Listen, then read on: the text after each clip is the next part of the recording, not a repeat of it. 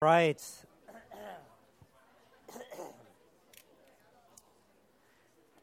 As you guys noticed, we didn't have a time of prayer yet, but what we're going to do is we're going to actually have a little bit of time of prayer after the sermon, because we are actually kicking off a new series called Power, not based on the Kanye West very popular hit that shows up in lots of movie trailers, but really talking about the power of God in amazing ways. So if you'll join me first, let me pray, and then we'll jump into this. Father God, actually, we know that you are the all-powerful one. You are omnipotent. And yet, for so much of our own lives, Lord, we struggle to find out where or how it is that you can be our source of energy or our source of strength. And even more in particular, Lord, our prayers sometimes feel so powerless, Lord. And we don't know how to really see your power released in the world around us, Lord. So, God, I really pray and we ask by the name of Jesus today that you really open up our hearts and minds to change the way that we approach our relationship with you. But even more so, Lord, that we can see how powerful you are, Lord, and how eager you are to shape and change the world around us in new and amazing ways. So we look to you. In Jesus' name we pray. Amen. So for the next 2 weeks, we're going to be looking at this idea of power. And really, it's talking about the power of God and who he is and what that looks like. And the reason we want to look at this is because last week when we were thinking about both what this world is looking like today and kind of the challenges that we have to face, the real question is, we as Christians in this world, what is the responsibility or what is the authority that we have in making changes? I mean, we know there's so much frustration when we look at, like last week, we were talking about climate change, we're talking about Hong Kong, we're talking about China, and sometimes it feels like we don't have any kind of power or authority to really make any difference. But actually, in reality, when we talk about God, and we talk about God being almighty and all-powerful, you have to understand when we have been called to be his disciples, we have been called to be called his children, part of his family, he is inviting us to be part of his life-changing, world-changing group of people, his team. We were called, actually, to be his royal priesthood. The idea of discipleship means you follow someone and you do what they have done before. To be a disciple of Christ means that we are walking the same kind of life as Jesus. And it's kind of for us, we're trying to ask, what does it look like for us to really have this kind of power? When we talk about power, it is, on one hand, power is the ability to change something. Whoever has the authority, they're the ones that has the power to make changes. When Donald Trump became president of the United States, I wrote a small article saying, in reality, he doesn't have that much power to change so many things, partially because the U.S. should have a checks and balances within the government and the judicial and the congressional. Unfortunately, what I didn't realize was that he would game the system and replace the judicial system with people that he wants, and also with the House, meaning that he had more power than I thought he should have. Our frustration then is, as Christians, when we talk about our own power, the question is, okay, God, if you are all-powerful, how come sometimes when we pray it feels empty? Or God, if you are all-powerful, how come in our own lives we don't feel like we have the energy? If you are the one who has all that power, why do you feel so dry? And the thing that we're starting with is actually the power of prayer. This week is power of prayer, and next week is the power of proclaiming Jesus. And the reason I'm preaching these is I really want us to start looking at the time of summer, the time when it's really good weather, but really saying, God, how can you change the perspective of the way we live to make us actually be your living and active disciples? And the thing we want to start with talking about is prayer. How do we have this living, active prayer life? Now, I know for a lot of us, we pray, right? We pray. If you're a good Christian, you pray before your meals, right? And then we might say, "Dear God, thank you for this food. In Jesus' name, amen." And start eating, right? Maybe before you go to bed, you pray. You say a prayer that you prayed before you go to bed normally. Dear God, pray that my family's safe, everyone's healthy. Amen. Sometimes you have desperation prayers. Oh, God, please don't let me be pregnant. Those kind of desperate pregnancy prayers. I'm just talking about maybe a certain generation of people who may be inappropriately promiscuous. No, that's just kidding. There is this challenge for all of us to be saying, actually, when we pray, where does that power come from? Where does that life come from? For us, actually, praying, we know that this is talking to God. It's talking to the one who is king above kings. He's the one who has the authority. and all the kind of power and emphasis. And I want to focus today actually on this verse in James. James chapter 5, verse 16. The prayer of a righteous person is powerful and effective. The prayer of a righteous person is powerful and effective. Now, I don't know about you, but actually in terms of my prayer life, I wish that it was more powerful.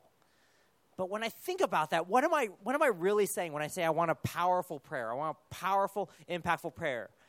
Actually, sometimes it makes it seem more like I'm trying to say, God, I wish when I prayed, things would happen, right? That's kind of what we're talking about when we're talking about the power of prayer. But is that what this really means, okay? And I want to think about this a little bit, right? The prayer of a righteous person is powerful and effective. The key point here is that it's a righteous person. Now, there's another verse where this is reflected, the same kind of idea. 1 Peter 3:12. For the eyes of the Lord are on the righteous, and his ears are attentive to their prayer. But the face of the Lord is against those who do evil. All right? God is listening to the person who is righteous. And God is listening to the person who is speaking out, who is righteous in their heart. But if you're evil, if your heart is turned to the wrong thing, you know, God's face or God's will is against that. We look at one more verse in Proverbs chapter 15:29. The Lord is far from the wicked, but he hears the prayer of the righteous. Now, in all of these things, the idea is both prayer and righteousness seem to be tied together. In fact, the person who is righteous, God hears. Now, there's a problem with this, though. The question is, wait, does this mean that if you are good, then God will listen to you? Because if that's the case, then it's just like all the other religions, right? It's like, oh, the person who is good, then God will listen. So we don't be bad so that God will hear our prayers. I mean, that seems like all the other kind of religions out there, right? But is this what this is saying? Actually, when we talk about righteousness, we're trying to say, actually, how does my heart or my life become righteous so that I can have an effective prayer life? It's this idea still, right? It's this talking to God.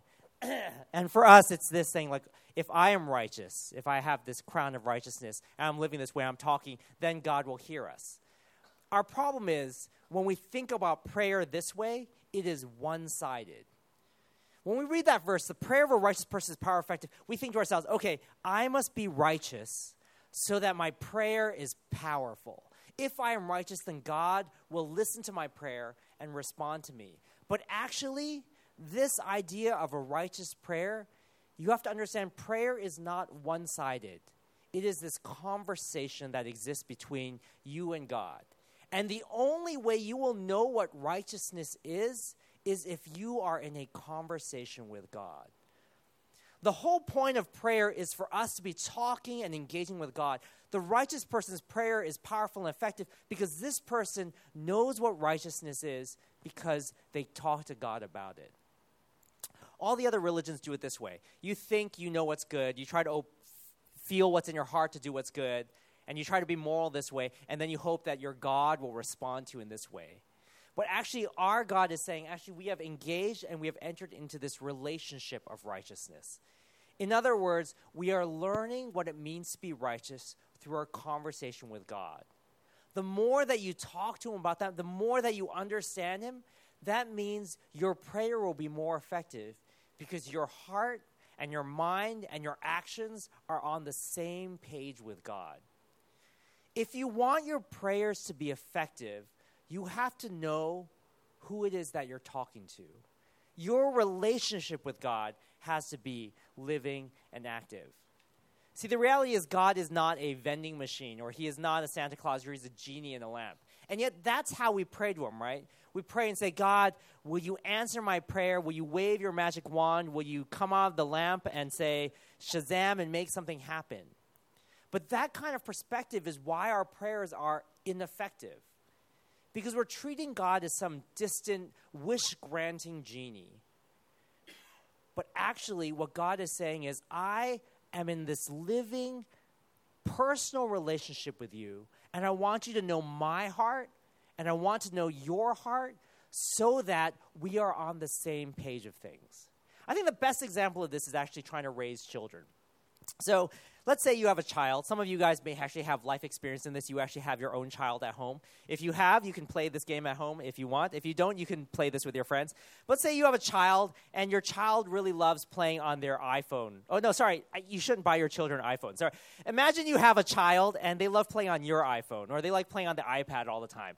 And as a parent, you see how happy they are when they're playing on the phone, right? And I've seen many parents, they're sitting there, and the child will run up to them, grab the phone out of their hand, put in the parent's secret PIN number, which is normally 0000, and then just go, clearly, by the way, parents, you should really try to change your PIN. I'm just putting that out there. Okay, they go grab that, and they take that, and they start playing on their phone. Now, as a parent, you love seeing your children happy, right? And you love seeing them happy. And so sometimes you're like, okay, well, I'll let them play on the phone. I'll let them play on the iPad. Now, this is what our relationship with God is like. We say to God, oh, God, I really want this. Then we run up to him and say, okay, I want to do this, so I'm going to do this. And I'm going to do this thing. And God, in his infinite love and wisdom, may be like, yeah, actually, I'm not sure that's a great idea. Okay, now, if you're a parent and you have children and you have been through this scenario and your child has come up to you and said, I want to play iPad, taken the iPad and start playing it, and then you say, hey, maybe you shouldn't be playing this right now, and you use your spouse as an excuse. I don't think mom would be very happy if you're playing with this. I just don't want to be the good guy, so I'm going to blame mom here. You take the iPad away from the child. What happens? There's a tantrum. A tantrum breaks out and says, no, I want to play this. And they get really upset and get really frustrated. And they're like, oh, and as a parent, you have this option at this point. Do I just give it back to them so they stop crying? Or do I do what's right? Now, see, if you love your child, you cannot let them play iPad all the time, because it's not healthy for them. It's like that mom, which I love using, who just kept giving their kid chocolate buttons because that's what the kid wanted. It's not healthy for them. It's not the right way to live. Now, when you transfer this idea to our relationship with God, we ask God for things all the time, hoping that he will give us the answer that we want. But actually what God is most interested in is developing this living relationship with us so that we start learning what is right, so that we can start asking him for things that are on the same page as him. Now, this is the amazing part of it. It's like if we start realizing actually God does not want to just keep giving us stuff we want, and our prayers are still very small, very narrow-minded, of course our prayers are not powerful, effective, because we're not on the same page with God. Our desire is then actually trying to say, God, how do we have this relationship of righteousness with you? The focus of our prayer life, if you want a powerful and effective prayer life, the key is there. It's in righteousness, becoming this righteous person. If that's the point of this, if you want a powerful and effective life with prayer life, you have to start asking God, what does it mean to be righteous? Can you teach me and show me what righteousness is and what righteousness looks like and how I can have a righteous life? Because as you start doing that, you will begin to have your heart and your mind shaped. You know, when your child comes to you and says, oh, I want to play iPad, you're saying, I don't want to have to stop you every time you want to play iPad. I want you to learn for yourself when's the right time. I want you to learn how to self-moderate yourself. But that's a kid. In our relation with God, actually, we're saying, God, teach me exactly what it means to be righteous, what it means to do the right thing. See, praying with the power of a living relationship. Our relationship with God is living and powerful, but we do not treat it like that. You know, we are talking to God Almighty, the one who created everything, and we're asking him for, stuff for our lives to make it better, or will, or plan, or get into university, it's fine. I understand why we pray those things, because they're immediate. They're important to us. But our prayer life really needs to shift to start saying, God, actually, will you help me understand and know what is righteous so that I can pray with that same heart, with that same passion that you have for the world around us, for the people around us, for your children, for your family, for your spouse. Prayer is effective because we are speaking to a real, powerful, loving, almighty God.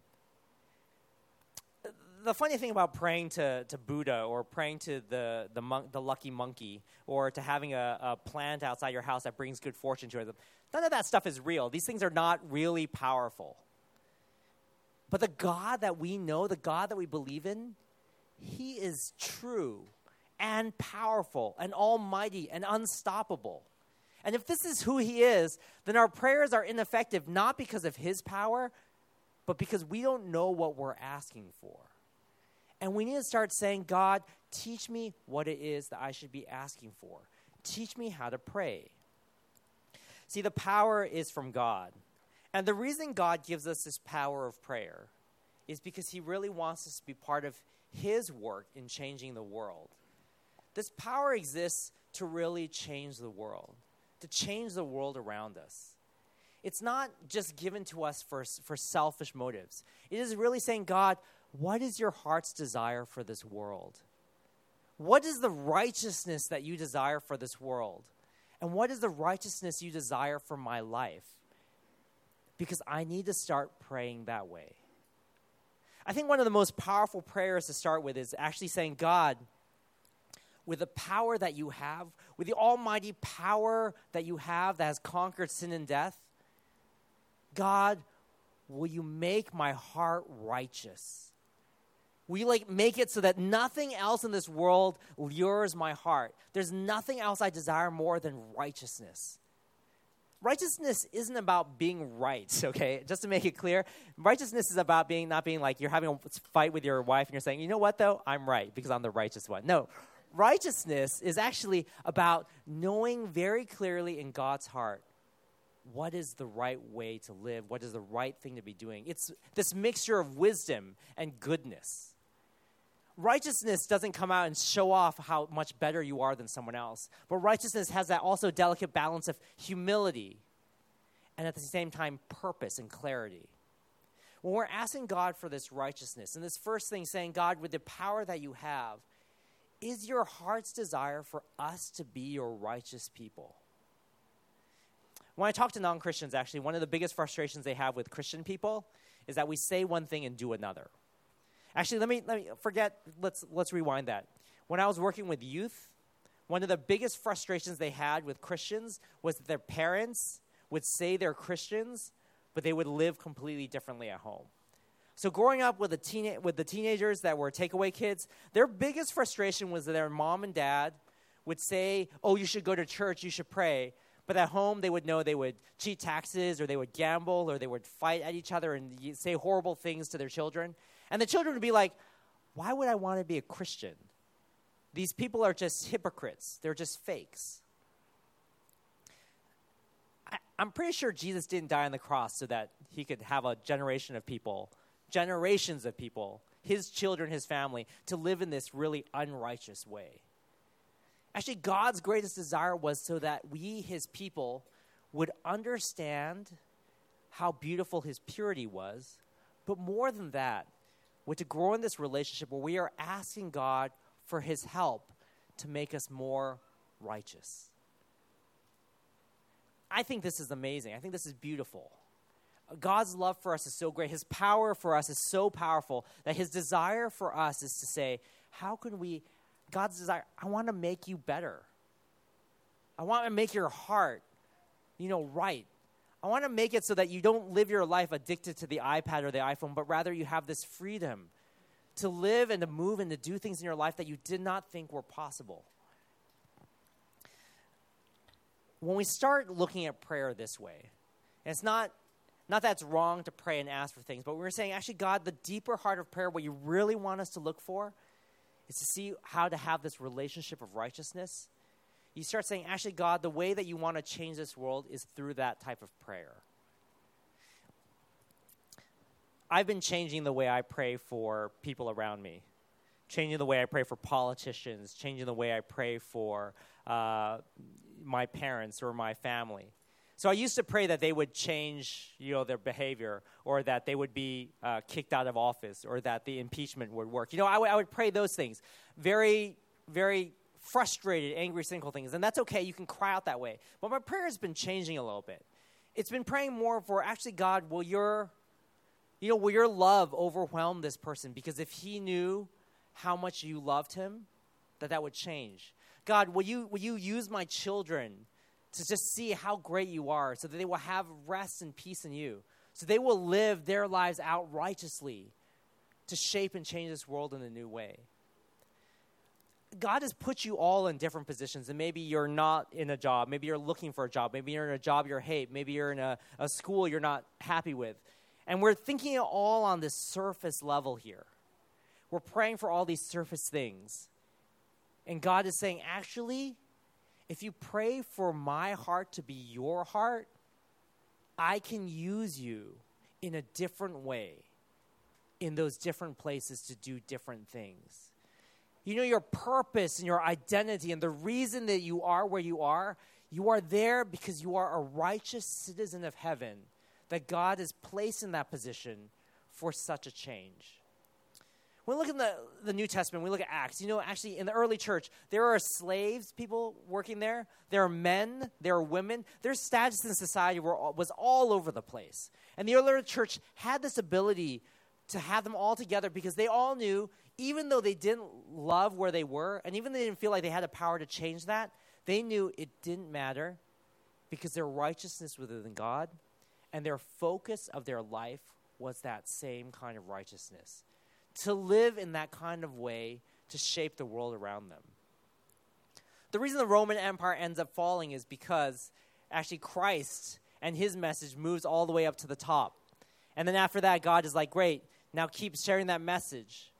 In other words, God's plan has always been, let us be praying for the change to happen in people's hearts. Because we can't just expect some method to fix it. Ian Bounds wrote this. Ian Bounds has wrote a couple really good books on prayer. This one's taken from, there are a couple quotes here from The Power of Prayer. But for us, when we look at it, we sometimes think very much in terms of method or plans. The church is looking for better methods. God is looking for better men. What does this mean? You know, when you look at Jesus, and Jesus picked 12 disciples that he's going to train up. Okay, now, if you were doing a research project or you were trying to propose some theory, say, hey, I came up with this great idea to change the world. My methodology will be this. I will pick 12 people, and these 12 people will somehow transform the entire world. This is a great method. I think this is a really good plan. I think a lot of us would be like, I feel like you need more media coverage. I feel like 12 is very low. No, the 12 is good. Not only that is they'll probably all die horrible deaths and be persecuted. I got a really good feeling about this methodology. It's a good way. I tell you, if you went to your supervisor, they'd be like, well, I like what you're thinking there, but can we just go through the normal political system and we just try to find rich and powerful people, and they could be, you know, Christian influencers, and we can put them on Christian Instagram, and then you can change the world that way. Like, methodology is what we are so focused on because we think that's a better way to do things. But Jesus was so convinced, actually, if you transform people's hearts, that's more important. The rest of the story will unfold as long as we are getting better people. When he's talking about better men, he's not saying, oh, higher qualified, higher skilled. He's saying when the people, when their hearts are transformed, when they are closer and more desiring of righteousness, then this world will be changed. Now, you just stop for a second. Think about a difficult situation that you're in, that you have to deal with difficult people. Okay, just think about that situation. It could be your workplace. It could be a colleague. It could be your spouse or a family member, a difficult situation. And the way we pray is, God, oh, maybe you could change this or maybe you could change that. But actually, if our prayer is, God, first of all, can you make my heart more righteous, more loving, more close to you so that I see the situation the same way you do? I mean, that's amazing. But think about this. What if God changes the heart of that person? What does that look like then? What does that change in your relationship with them? What does that change in the opportunities that God will present through that? You understand, if God changes the person, your enemy, but your heart is still unrighteous and still bitter, you'll see the situation and just be like, well, whatever. We're still not friends. But if you let God change your heart to righteousness, and then God changes this person's heart, then suddenly you have this ability to move forward And you start seeing how this wave can move forward in things, don't you? Sometimes I think, well, we're just a small-ish Chinese church in Birmingham. I mean, we're ethnic minorities here in a city full of more ethnic minorities, and you know, we don't even know what's necessarily our home or where we belong or what our place is. And it's very easy at this point to just say, we'll let, you know, all the real Brexit discussions, everything else, just be left to someone else. And we're thinking about the methods, and we're thinking about the systems, and we're thinking about the frustrations with whether democracy is working or the finance world is working. And God is saying, take your eyes off that for a second. Because Jesus wasn't firstly concerned with the Roman Empire. He was most concerned with the hearts of one another. And in that case, even then, those 12 disciples. Our prayers really need to start focusing on people. On ourselves, saying, God, change my heart. Shift my focus away from, you know, the stuff and onto the things which really matter. There's another quote, what the church needs today is not more machinery or better, not new organizations or more and novel methods, but men whom the Holy Spirit can use. Men of prayer, men mighty in prayer. By men, we're including is not gender specific. The Holy Ghost, which is what they called it back then, does not flow through methods, but through men. He does not come on machinery, but on men. He does not anoint plans, but men. Men of prayer. You know, do you understand? Like, it's true, right? God didn't send his son to die on the cross so that the airplane might be filled with the Holy Spirit or the iPhone might be filled with the Holy Spirit.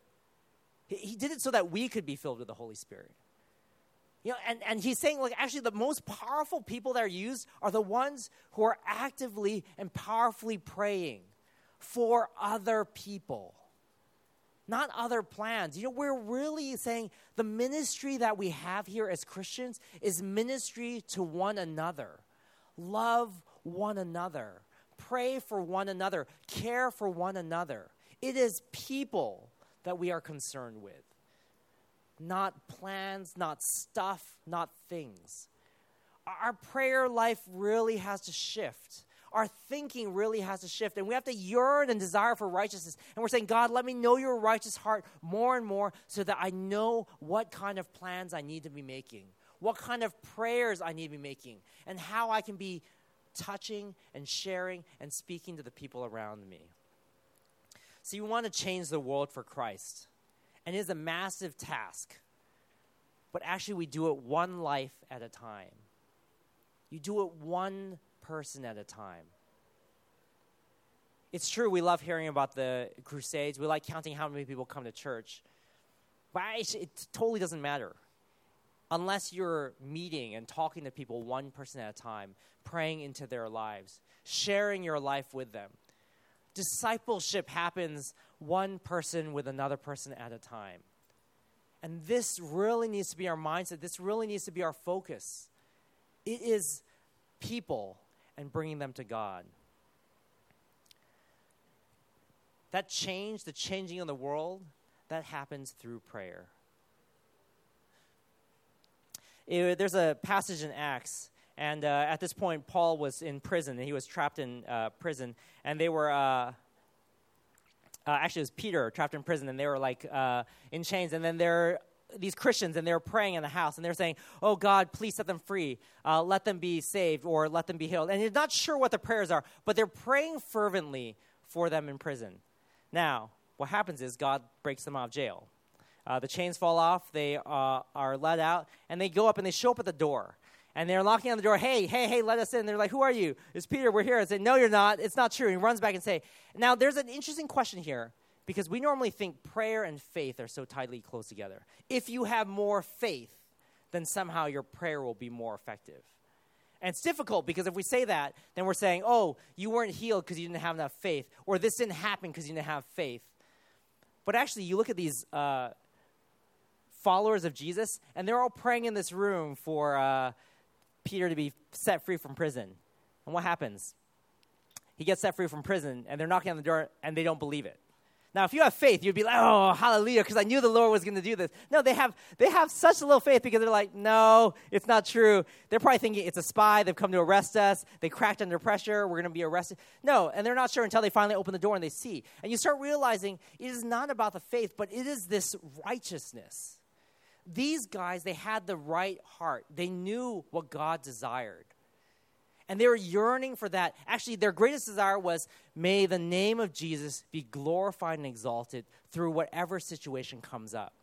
And then when the miracle happens, they can have overwhelming joy. The faith that we see is not in that the miracles happen. The faith is that our God is all powerful and all good, and nothing can stop him. That there is no limit to what God can do. Our question then is actually, God, how do I let my heart become more righteous so that I can always pray in faith? Because I am not doubting God, because my righteousness is set in the same place as he is. My effective prayer happens because I know, actually, the things that I'm praying for, I know God would desire the same thing. And I don't know how it might unfold, but I know my God is good. I know my heart is in the right place. And I'm praying these things not out of selfish gain or self-motive, but because I love God. And I know God loves this person. See, our prayer life, unfortunately, is very self-centered or misinformed. Our prayers actually need to overflow more with love. To really say, God, your love wash over and transform and do amazing things in people's lives. That you absolutely, completely overturn this person's life with your goodness and your love. The miracles that happen, or if we see healing, that is all so that God's love might overflow on that person and the name of Jesus may be declared. That is the desire that we have. And it's really starting to let our hearts shift and start thinking, actually, God, actually teach me how to pray. Teach me how to pray first and start with myself for righteousness. God, let my heart be in the right place. God, let my heart desire holiness. God, change me from my attitudes or my actions. I don't want to keep being in the same loop. God, actually, I really want to be just like you. I want every part of me to be more and more like you so that the other stuff just gets washed away. Jesus' prayers were the most effective because he was perfectly righteous. And he always knew what God's heart's desire was. Now, there's this moment in Gethsemane where Jesus is praying and he's talking. And it's in this prayer that you get to see a little bit of what a conversation of righteousness looks like. So Jesus knows that he's about to endure great suffering. It's not just the crucifixion on the cross. It's just not just the torture up to that. It's the fact that his death means that he will have to take on the sin of the world. He'll have to be cut off from God for a moment. And so what's his prayer look like? Now, this conversation, this prayer of righteousness is what we need to learn how to do. He says, Lord, if this cup can be taken away from me, make it so. Like, this is a conversation that we learn from. Where he says, actually, God, what's the right thing? What's the best thing? In fact, what's the thing that will bring the most glory to you? What's the thing that should be done? And in this prayer, God doesn't open up the heavens and the Father in heaven says, yeah, you should do this. But even in this conversation that Jesus has, he then says, but not your will, not my will, but yours be done. In other words, he already hears back from God in this living conversation. And that is what prayer is. It is this living conversation with God himself. That as we search and seek for righteousness, he begins to prompt our heart and tell us what is right. And we are responsible then to acting on it and to choosing the right way to live. It is not a one-sided, empty conversation. He is not a vending machine that you just say some things to and out pops some crisps. No, he is the one who is speaking into our lives already. When we sit in prayer, when we come to God, And it's very hard because you might close your eyes and suddenly all these other thoughts pop into your head. Or if you were playing Tetris, you start seeing blocks falling from the sky. These things happen. And it's a sign that actually our minds do not know how to be still before the Lord. But if we're saying, actually, God, I need my prayer life to be right, you start off just by saying, God, anything that is unrighteous in me, can you block it out? Because I want to hear from you. I want to know your righteousness. As you begin to pray that way and he begins to prompt your heart, say, you know what, you should do this. You respond and say, yep, you're right. I want to make that change. And if you cannot, then you just say, then God, let your power help me. Let your power help me. Your power help change me. And I respond in that way. Coming back to the kids and the iPad. So you know what it is when you have a conversation with them. So, you know, I really want to play iPad all the time. Okay, so I had a conversation with my son, and we were talking about video games on the phone. And he's saying, oh, and then we were trying to work out some kind of arrangement. And we were saying, you know, look, I know you can't play on your phone all the time. I also know it's very tempting to be there. I also know sometimes you want to play, but you don't want to ask because you're afraid we're going to say no, and you want to play because Oscar's doing something else. It's a good time. What kind of arrangement can we work on? And she suggests, oh, well, maybe we can set a limit. Now, see, that's a conversation. That's one where he knows what's the right heart, but he also knows I won't be able to stop by myself, so maybe we can set a limit. You can set a screen time thing. You set up the parental thing, and I trust you in that. That's where, actually, you would say, he says, I don't have the power myself to always self-regulate, so I need to look to you, Dad, because you have the power to actually help me stop. In our prayer life, if we have this desire for righteousness, we're talking to God and saying, yeah, actually, God, I know that this isn't right. I don't always have the power to stop. But I need that power. I need you to help me. I need you to stop me when it gets to that point. You know, do what you need to do to stop me. This is why Jesus says, if your right eye causes you to sin, you should step it off. If your right hand causes you to sin, cut it off. He's saying, if you don't have the power, you have to ask God for the power to help you to stop. Because righteousness should be our desire. Because it is the gift that God wants to give to us. And then the more and more you have that thinking or that understanding, the more you'll be able to know how to pray for God to transform the people around you. So if our first part is saying, actually, God, let my heart become more righteous, our second thing is then saying, God, teach us how to pray for people around us. And you just start one person at a time. And I would pick your enemy, all right? I would pick someone that you don't like. Pick someone that you're, like, frustrated with, that annoys you, and say, God, actually, you know, let your love flow over this person's life. It could be your boss. It could be your workplace. It could be someone that you're having an argument with. You're really asking God, let your love come over this person more so than anything else. Let your righteousness be alive in this person's life so you can change the things. And that's personal. The next thing is then starting to pray for people outside of our power and ability. When we pray for world leaders, when we pray for world events, we're praying, actually, God, for the people in charge there, God, will your righteousness be upon them so they will know what is the right thing to do, so they will walk in the way of righteousness and turn an eye away from wickedness.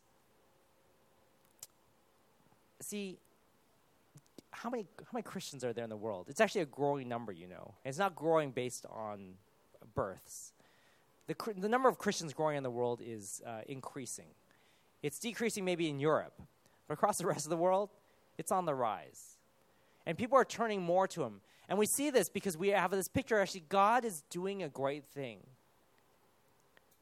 If we are his citizens, we still tap into that and say, God, keep using me. Let my prayer life just flow out. Let me see that there is nothing that can stop you, that your goodness can still transform the world around us. There should be nothing that can hold us back from you. This last quote, talking to men for God is a great thing, but talking to God for men is greater still. He will never talk well and with real success to men for God who has not learned well how to talk to God for men. It almost flips these things on our head, doesn't it? We normally think, well, let's just talk to people first and then see what happens. But actually saying, if you don't learn how to pray for people, if you don't know how to go to God and bring these people to him first, you're not going to know how to talk to them well. You're talking from your own self or your own pride or your own situations. But actually learning how to pray for the people around you is where it starts. Husband and wife. I'm going to take some time to talk to you guys as a couple. I will say if you are newly married, things are normally still good. If it's not doing so well now, don't worry, you should ride it out. Kids are not the answer. Just saying. But one of the key things for husband and wife is learning how to pray for each other. Learning how to really communicate to each other in prayer, whether that's together or separate, but it's really learning how to pray for the other person. Pray for God's righteousness to be more alive in your spouse's life. I know there's a lot of time we want to change their behavior, we want to change what they do, and that's fine. That's a normal part of a marriage relationship conversation. But when we're talking about spiritually, there should be a great hunger and a desire for you to desire the best for your spouse's spiritual life. And do not underestimate the power of prayer in this. I mean, it makes sense, right? If God is the author of that spiritual life, doesn't it make sense for us to say, oh, actually, maybe if I ask God to really be more alive in my spouse's life, then that's it. Like, it is 1,000,000 times more effective than you trying to force your spouse to come to church. You know, praying for them and asking God and inviting him to have that ability to speak in that life, that is what God desires for us. Now, husbands and wives with kids, all that previous stuff that I just said also applies to you. Even though I know a lot of times we just think to ourselves, I'm so tired.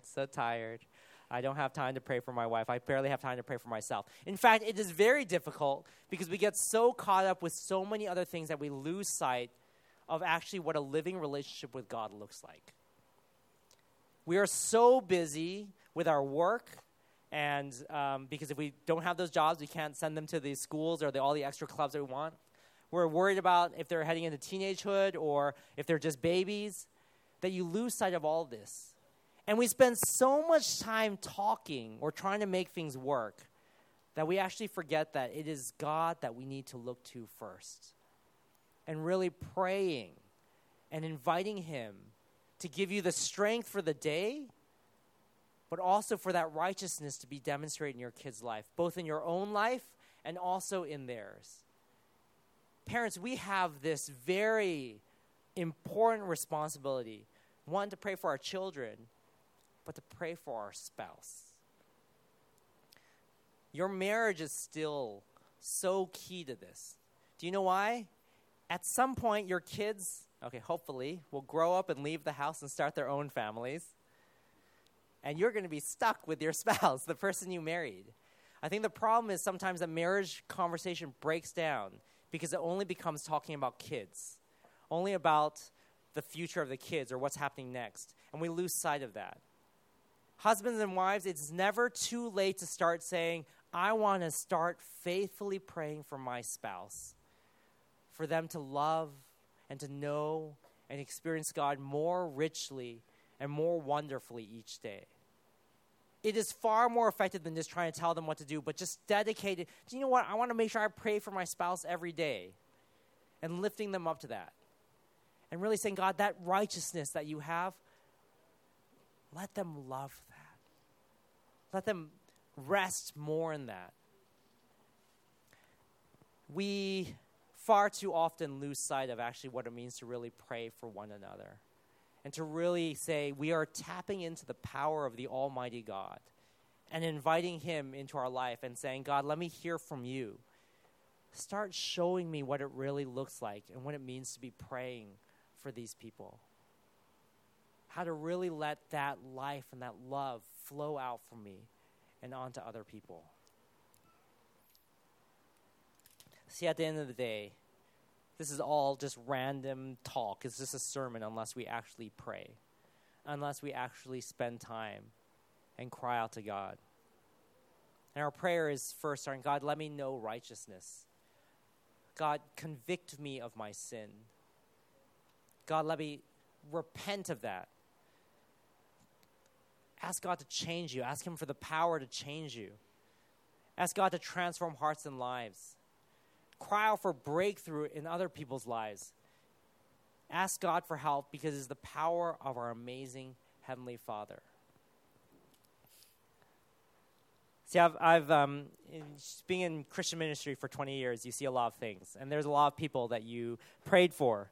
And you've tried really hard, like in doing youth work and university work. There's a lot of energy I've spent into trying to change someone's behavior, trying to change someone's life. You do everything you can. I tell you, you spend so much of your own money, you spend a lot of your time trying to take them places, trying to encourage them, send them to conferences, all of this. But I've discovered all those plans, all those methods, they might be good, but you can lead a horse to water, but you can't make them drink. And then you start realizing, actually, maybe prayer is the better way to do this. Because if there's someone who has the power to prompt hearts or to teach people things deeper is God. And you're really asking God, you change their hearts. Use me in whatever way you want, but you do it. There have been many times where I am crying out to God for people because I love them so much. And it frustrates me so much to see that they're still stuck in the same kind of loop. And you don't know how to help them out, but all you can do is pray. And I will admit, there are some times when you're praying and you're like, what's the point?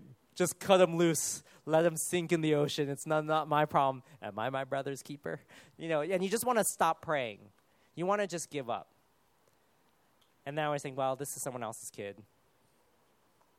If it was my son, I would want someone to keep praying.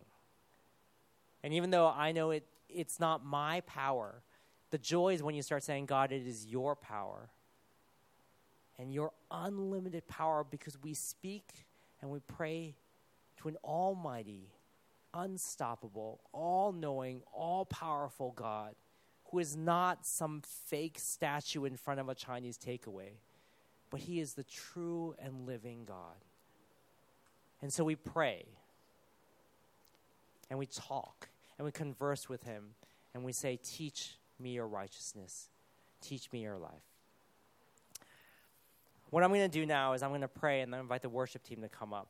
And they're going to lead us into a song. And as we respond with that song, after that, I want us to encourage, or even during that, I want us to encourage to really start praying. And start off, just spend some time praying for yourself. But after that, I'm going to open up the time for you guys to pray for one another. To pray for each other. If there's people that you know, you should pray, whether you want to pray with, or that you've just met and you feel like God is prompting your heart to pray with them, step one is to move when God tells you to move and to pray. And if you're not sure what words you're going to pray, just take the opportunity to say, you know what, though? I want to pray for this person. I want to bring them before God because this is what it looks like to be a family. This is what it looks like to know that our God is a living and powerful God. Let me pray as the worship team comes up. Lord Jesus, we come before you, and we see actually in your life how honest and how true you were.